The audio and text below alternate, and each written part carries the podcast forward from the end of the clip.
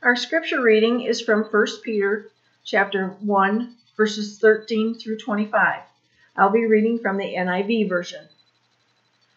Therefore, with minds that are alert and fully sober, set your hope on the grace to be brought to you when Jesus Christ is revealed at his coming.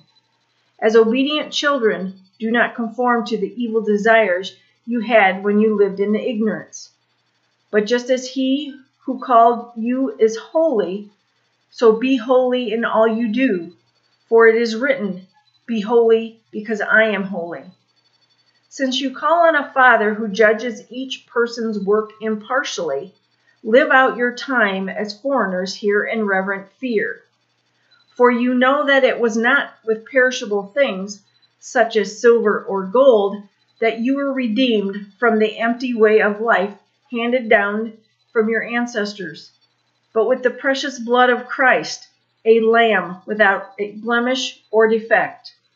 He was chosen chosen before the creation of the world, but was revealed in these last times for your sake.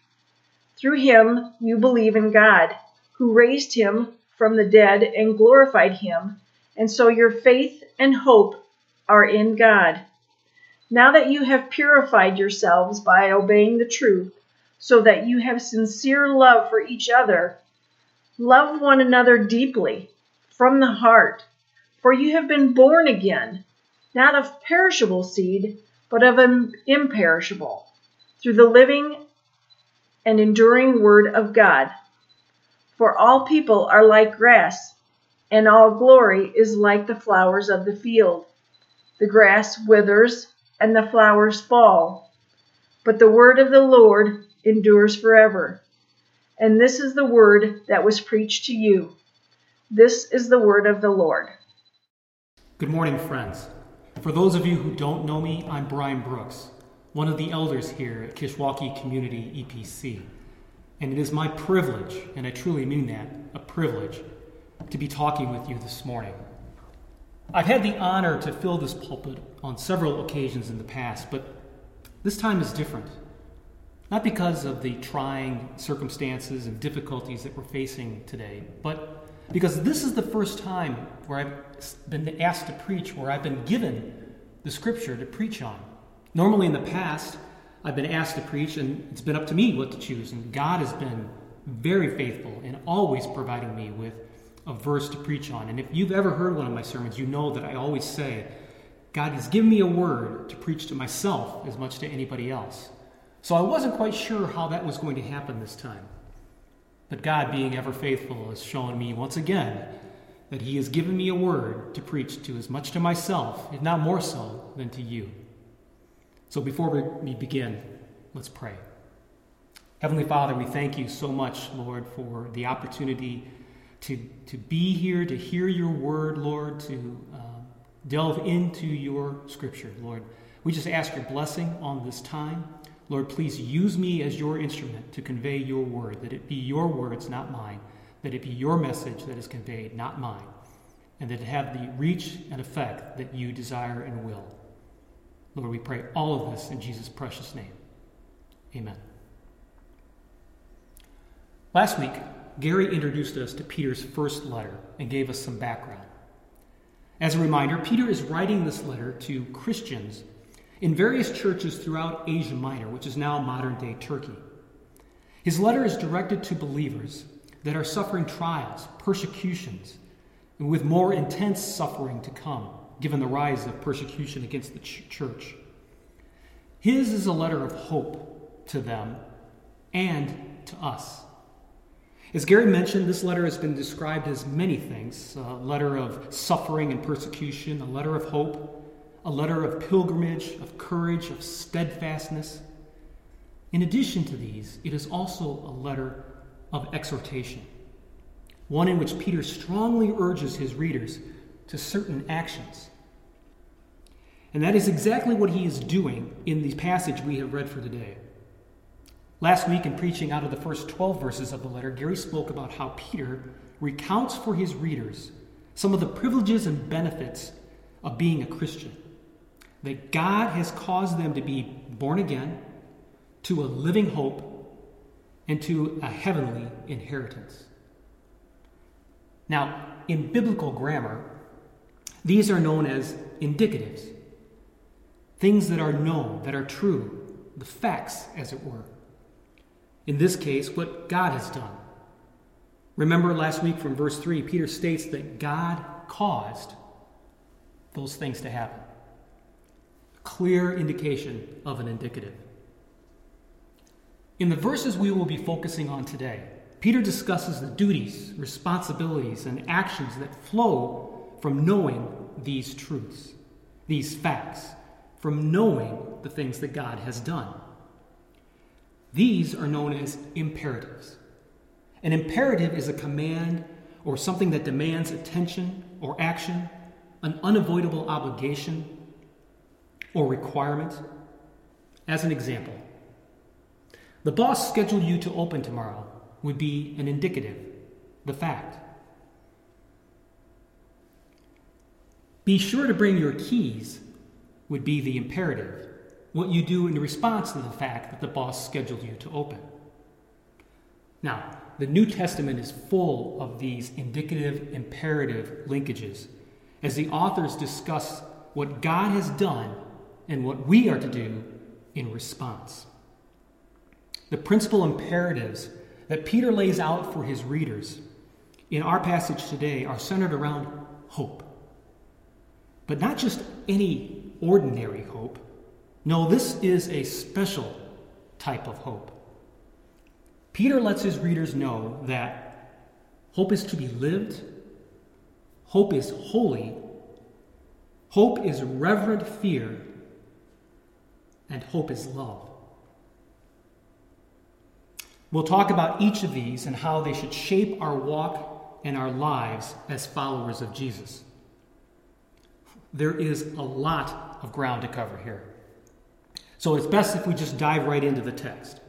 Please know that throughout this sermon, I will freely reference Peter's readers and us interchangeably, as this letter has direct application to both groups. So, hope is to be lived. As, P- as Peter states in verse 13, therefore preparing your minds for action and being sober minded, set your hope fully on the grace that will be brought to you at the revelation of Jesus Christ. Now, the first thing we note in this section is that it starts with the word therefore. It's an important word and one that Paul uses frequently in his writings. What it tells us is there are imperatives coming. The author is saying, I've just told you something real and important, and now, because of that, it should direct how you behave and respond. In this instance, in the opening of the letter, Peter first celebrates with his readers the wonders of God's salvation in Jesus Christ. Now, he is telling them that since you are so honored and privileged to have had the good news of the gospel preached to you and have received this salvation, it should now direct your behavior in certain ways. The imperative. All of that from the word therefore. The word is almost always a sign that there's an imperative coming. So, how are his readers to respond to what God has done? They are to set their hope fully on the grace that will be brought to them at the revelation of Jesus. Now, there's a lot there, so let's break that down. They are to set their hope. This isn't some sort of wishful hoping, like, I hope I win the lottery, or I hope the coming winter isn't too severe. This is a hope based on belief. The Greek word used here denotes joyful expectancy. It is forward looking. It is not wished for, but is expected there is assurance. Now, this hope is not just part way, this expectancy is to be fully set. Fully here means perfectly, completely, or inter- unchangeably. To set your hope fully means to hope strongly, unwaveringly, wholeheartedly, without reserve. You can already see this is no ordinary hope. And what is the object of this complete, unwavering hope? The grace that will be brought to you at the revelation of Jesus Christ. But you may say, I thought they already received God's grace when they became Christians.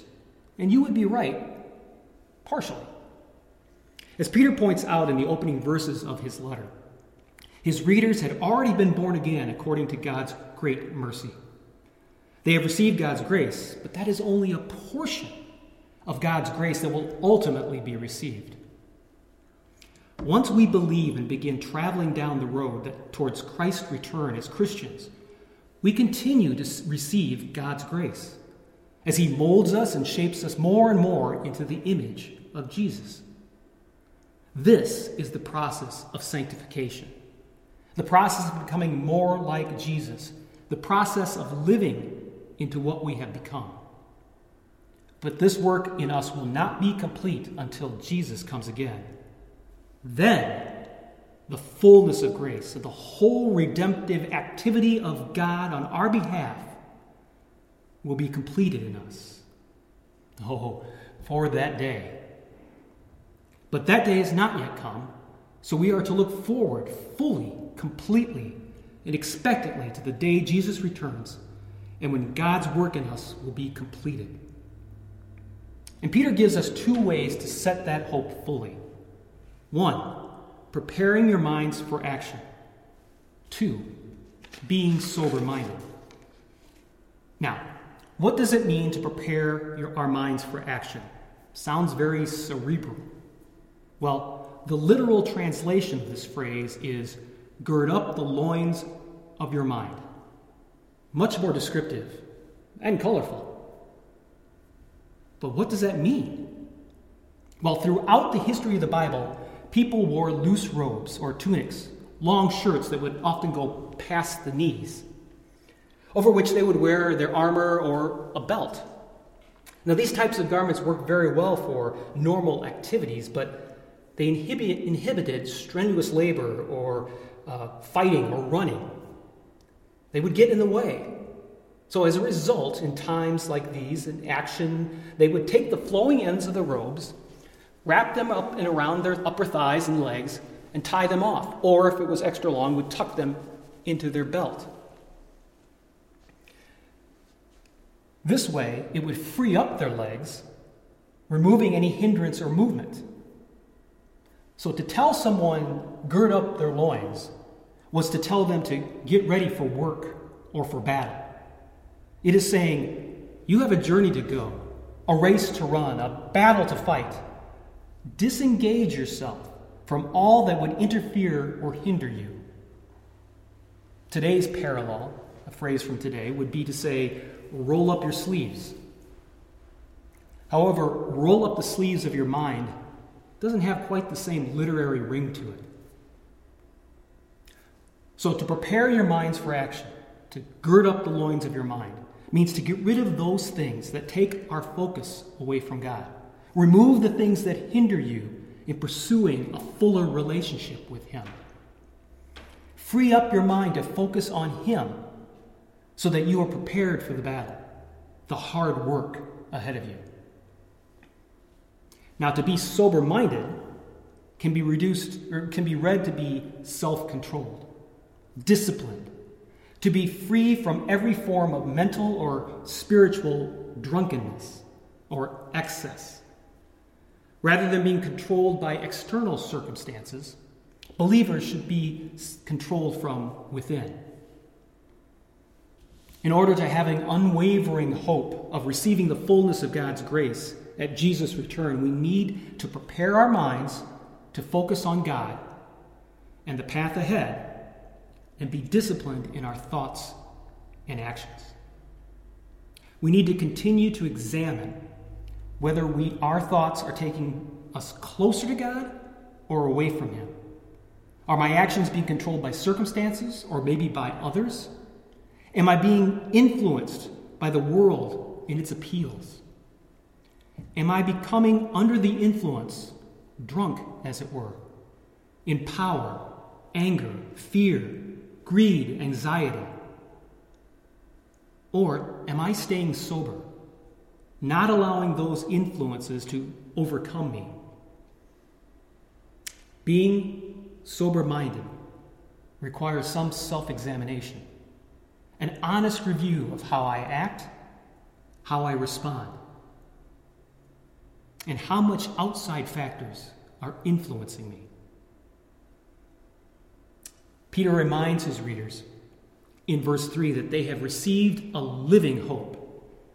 Because we have been given hope as a gift from God, we are called to live in it. Our thoughts and actions should re- reflect this hope. We are to hope fully in what God has promised in the future by living each day with a clear mind, focusing on Him, and with self controlled lives. Hope is to be lived. The second thing that hope is, is hope is holy. Peter states in verses 4 through 16, 416, as obedient children, do not be conformed to the passions of your former ignorance. But as he who called you is holy, you also be holy in all your conduct, since it is written, You shall be holy, for I am holy. We are still in that imperative that I talked about earlier. Notice the words as and do not and you also be. Words directing our actions and how we act or not act. This section is a plea from Peter that the readers take an active part in the process of sanctification. He tells them they are to be obedient, like children, trusting completely in what our Father tells us. Peter is saying, Don't let your past ways, when you were ruled by the passions of the flesh, control you now. Then you were ignorant of God. You had not heard the good news of the gospel. As Paul said in his letter to the church in Ephesus, Ephesians 4 17 and 18. Now, this I say and testify in the Lord that you must no longer walk as the Gentiles do, in the futility of their minds. They are darkened in their understanding, alienated from the life of God because of the ignorance that is in them, due to their hardness of heart. Peter is saying, You know God. You have been called by Him. You have experienced His mercy and grace. Trust in Him as a child, trust in His parents, and obey His commands. Do not let your new life, your born again life, reflect your former life. You should be different, set aside. As a Christian, our lifestyle should reflect the holy nature of our Heavenly Father the one who called us to be his own. With God's help, we are to work to mold our character to be holy in all that we do. When Peter says to be holy, he means to be separated, dedicated, consecrated to God. It goes back to what Peter said in verse 13 be prepared and focus on God have self control. Jesus, to tell, Jesus tells us to love God with all of our heart, mind, soul, and strength. Doing those things will lead to separating us, to dedicating us, to consecrate us to God. One of the ways that children learn is by imitating what they see their parents doing or what they hear their parents say. Unfortunately, sometimes what they imitate is not always our best qualities. Fortunately, though, we have a Heavenly Father who is perfect, who only has good qualities. As our Father, we should seek to imitate God. But it's not possible to equal Him. God is absolute holiness, and we cannot not hope to achieve that in this life. However, we should be in the process of becoming completely conformed to God's perfect and holy will in all areas of our lives. As believers, we have a responsibility in our inner life and outer walk to reflect God's holiness. Our hope is ultimately to become like Jesus. God who will remake us in his image, in the likeness of the Son. We hope in a future in which we will be conformed to God's character.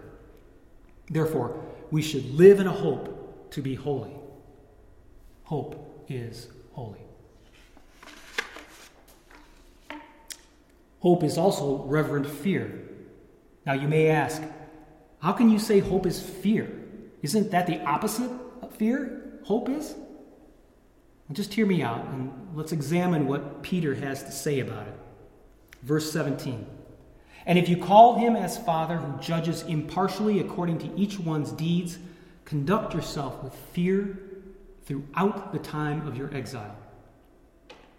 Now, to start, by using the word if here, Peter does not mean that you may or may not call on God as Father.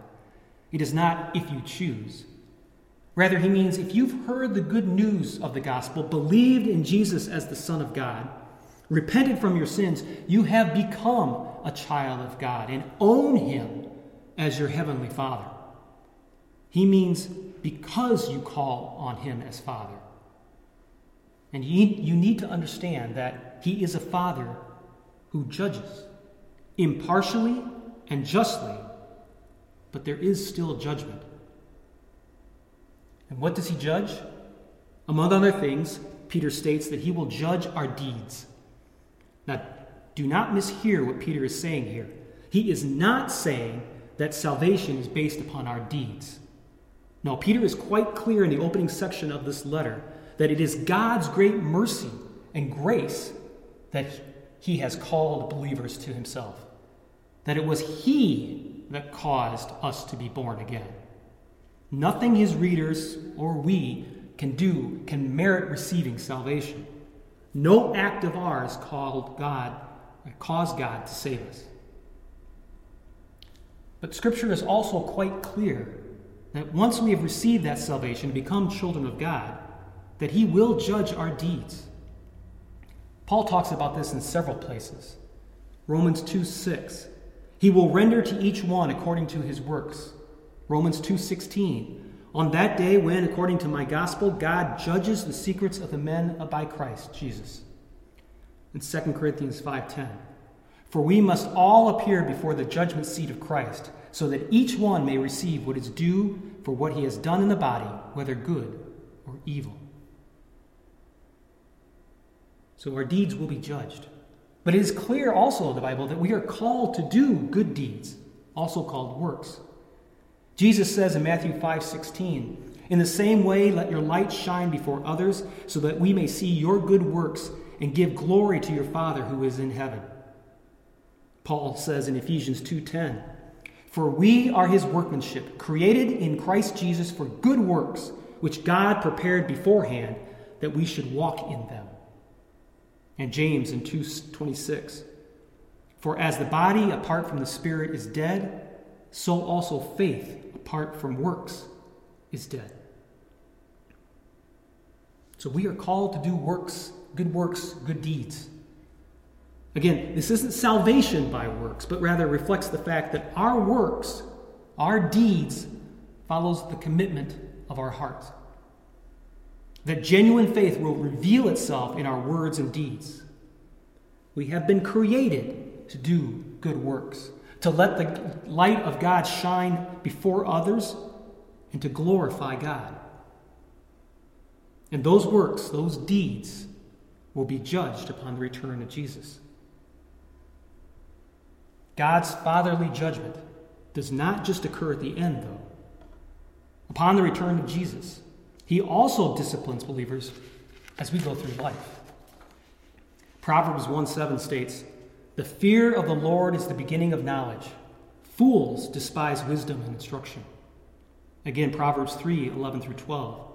My son, do not despise the Lord's discipline or be weary of reproof, for the Lord reproves him whom he loves, as a father the son in whom he delights. The author of Hebrews in chapter 12 quotes this last passage from Proverbs. And Paul states in 1 Corinthians 11:32, "But when we are judged by the Lord, we are disciplined, so that we may not be condemned along with the world."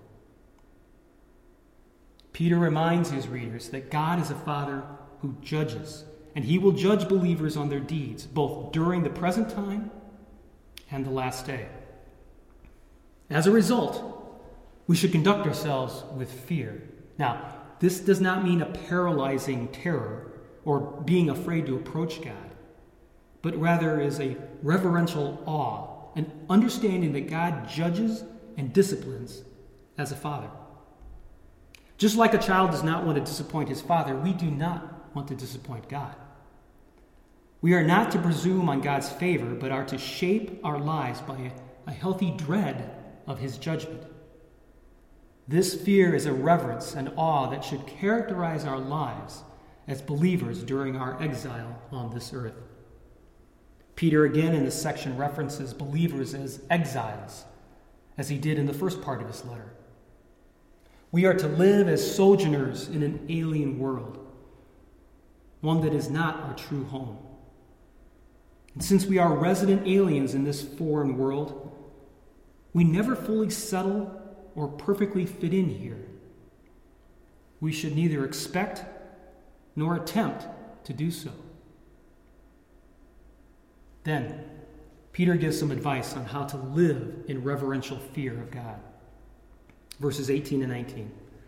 Knowing that you were ransomed from the futile ways inherited from your forefathers, not with perishable things such as gold and silver, but with the precious blood of Jesus, like a lamb without blemish or spot. Peter tells his readers and us that as believers, we were ransomed, meaning we were redeemed, bought back, purchased. One is ransomed from captivity, imprisonment. Peter characterizes this imprisonment as the futile ways in which his readers lived prior to hearing the gospel, the prison of a life of sin. They were bought back, thus breaking the chain, the inevitability and power of generational sin. The idea that sins of the parents and grandparents are often repeated in later generations. And what was that payment? What was used to purchase them, to purchase us from captivity? Peter makes it very clear it was not gold or silver or anything else that is perishable. Yes, even gold and silver are perishable, and they can be corrupted. Rather, the payment was the precious blood of Jesus. Peter likens it to a sacrificial lamb without blemish or spot. This discussion of ransom and sacrificial lamb recalls Israel's deliverance from Egypt. Multiple times in Deuteronomy, Moses references Israel being redeemed by God from its imprisonment in Egypt. And during the final plague visited on Egypt, it was the blood of a spotless lamb that saved the Hebrews. God's deliverance of Israel from Egypt points to the greater deliverance accomplished by Jesus Christ. Then it was the blood covering the doorpost that saved the household. With Jesus, it was blood poured out that now covers the sin of everyone who believes. We believe that God created man in his image to be his Im- image bearers here on earth, and that each human possesses an immortal soul, one that is not killed or destroyed when this earthly body dies or is destroyed. What Peter is saying is that an immortal soul cannot be redeemed, cannot be purchased by perishable, corruptible things. Only Christ's blood is of a price equal to the purchase. The blood of an innocent, incorruptible, truly precious. The blood of the God man, the God man. Christ was sinless, uniquely qualified to serve as the sacrificial payment. As John the Baptist exclaimed when he saw Jesus recorded in John 1:29, "Behold the Lamb of God who takes away the sin of the world." As the perfect sacrifice, Jesus atoned for the sins of the unrighteous. What Peter is telling his readers is understand what was accomplished for you. You were living a futile, pointless life, one that was leading nowhere, only to repeat the sins and wrongful acts learned from your ancestors. You were in prison, a captive to your sinful nature. Nothing of this world could save you from that. Nothing could be paid as a ransom to set you free. Only one thing could redeem you, and it came through the perfect sacrifice, the precious blood of Jesus Christ, the Son of God, God incarnate, who willingly came to earth to be that sacrifice. Amen. Peter exhorts his readers to know, to understand that what was accomplished through Christ's death, and with such knowledge, it should govern how they conduct themselves, how we conduct ourselves, our actions, our deeds. Peter then goes on to provide additional background on Jesus as the Lamb of God and how that should affect his readers. In verses 20 to 21, 21 he was foreknown before the foundation of the world, but was made manifest in the last times for the sake of you who through him are believers in God, who raised him from the dead and gave him glory, so that your faith and hope are in God. God planned from eternity past that he would send Christ, and he knew when that would be. Jesus was revealed during the time when Peter's readers were alive. It was done for their sake. It is because of Jesus' sacrifice that they are believers. God raised Jesus from the dead, seated him at his right hand, gave him power and dominion over everything under heaven and earth, so that as believers, their faith and hope would be in God. But it was not just for the sake of Peter's readers that Jesus made, was made manifest. It is for all of us. Jesus, as Redeemer, was made manifest, was made known for our sakes as well. Although we did not live in the time, in that place in history when Jesus was physically present on earth, he still has been made known to us. Jesus, as Redeemer, has been made manifest through the Word of God and the Holy Spirit through multiple ways. By his birth, the virgin birth, proclamation by heavenly hosts, the shepherds, the wise men, the star. He's been made known by his Father's testimony, as recorded in Luke 3:22. God said, "You are my beloved son, with whom with you I am well pleased."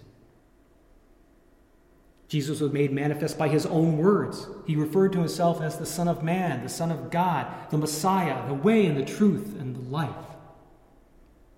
He's been made manifest by his resurrection from the dead. And He's been made manifest by the Holy Spirit, as Paul says in Romans 1 4, and was declared to be the Son of God in power, according to the Spirit of holiness, by his resurrection from the dead, Jesus Christ our Lord.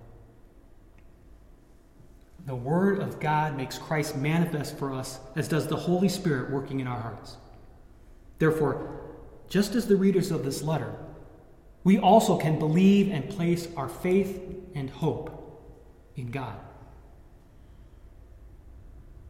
Note that this section of the letter, verses 13 through 21, begins and ends with hope. Setting our hope fully on the grace of God and having faith and hope in God through the death, resurrection, and glorification of Jesus. Clearly, hope is a center point of the Christian life. So, as Christians, hope is to be lived out, it is to be holy, and it is to possess reverential fear of God. Final item in this section of Peter's letter lets us know that Christian hope also leads to love.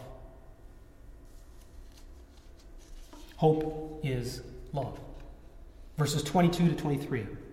Having purified your souls by your obedience to the truth for a sincere brotherly love, love one another earnestly, from a pure heart, since you have been born again, not of perishable seed, but of imperishable, through the living and abiding Word of God.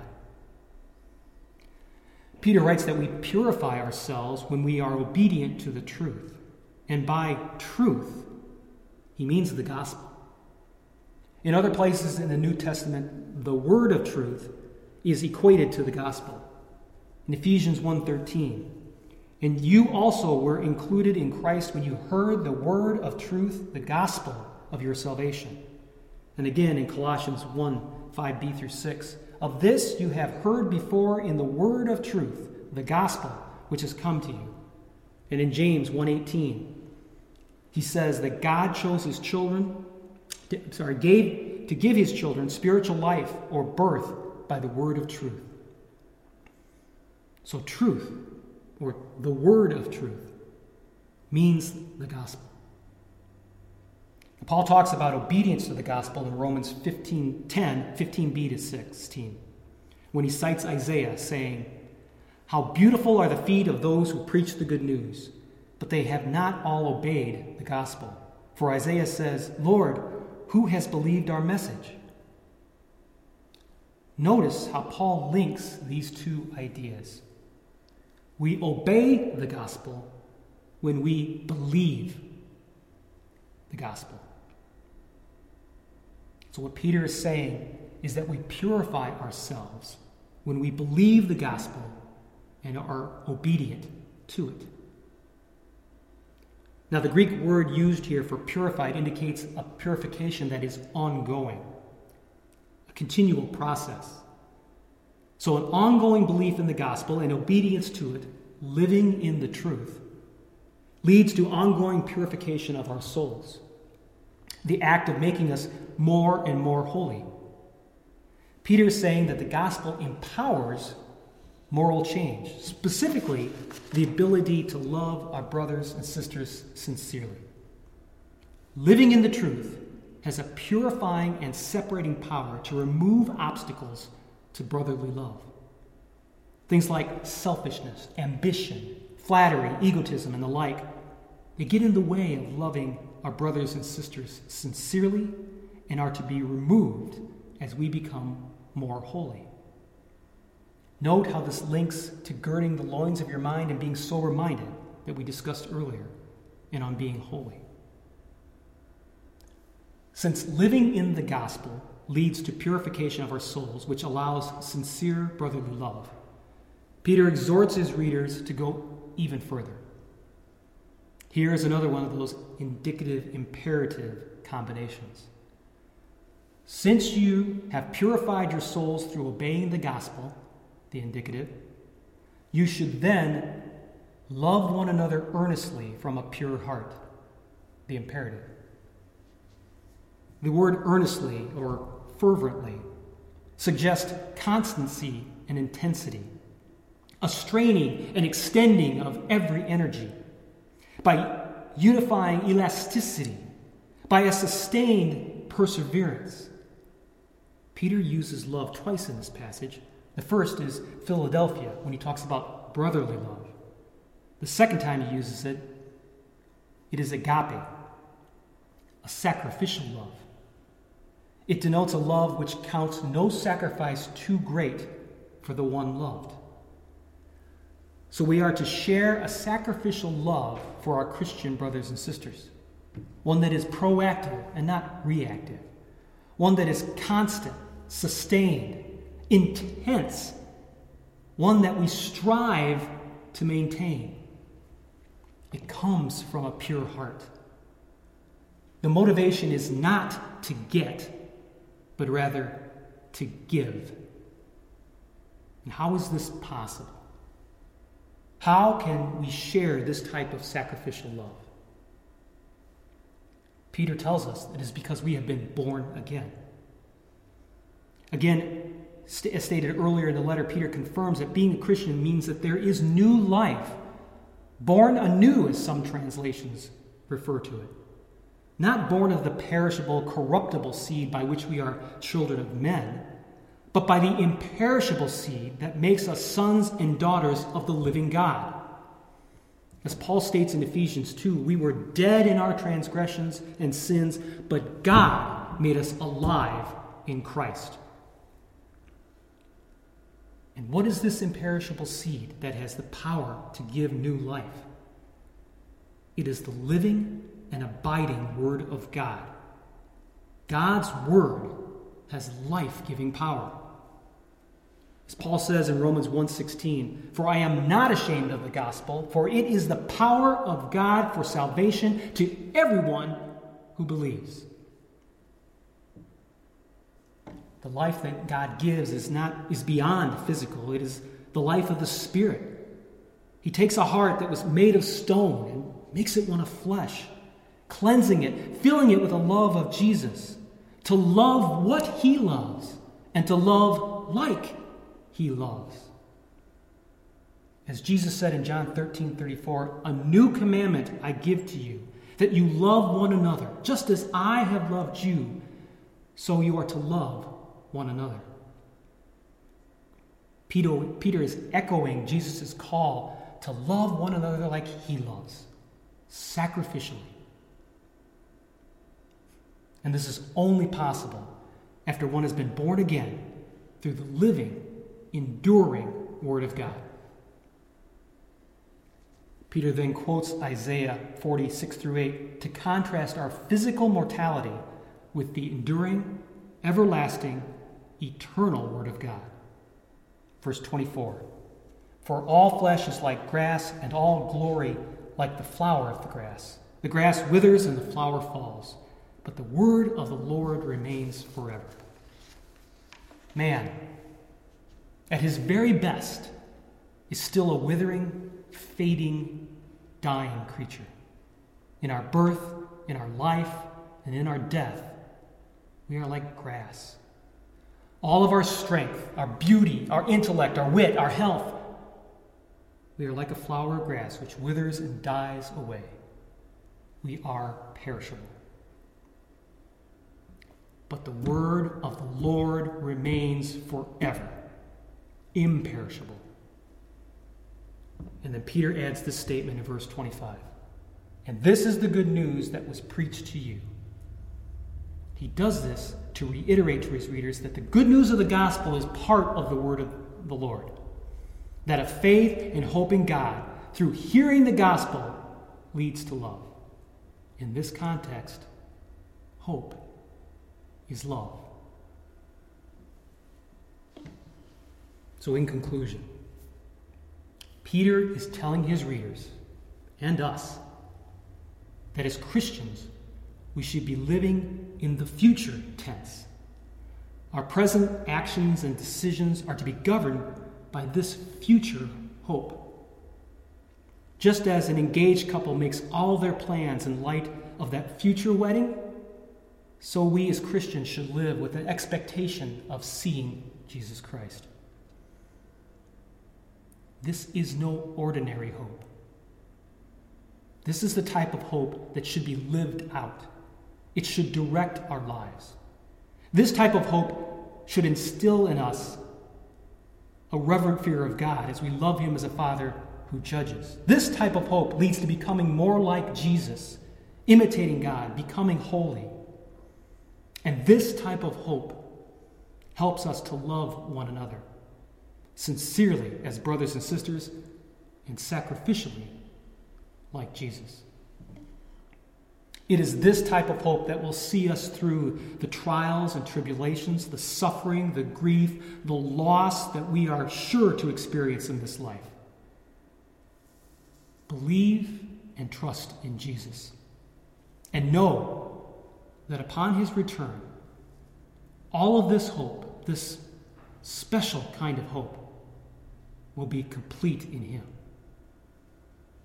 Amen. Please pray with me.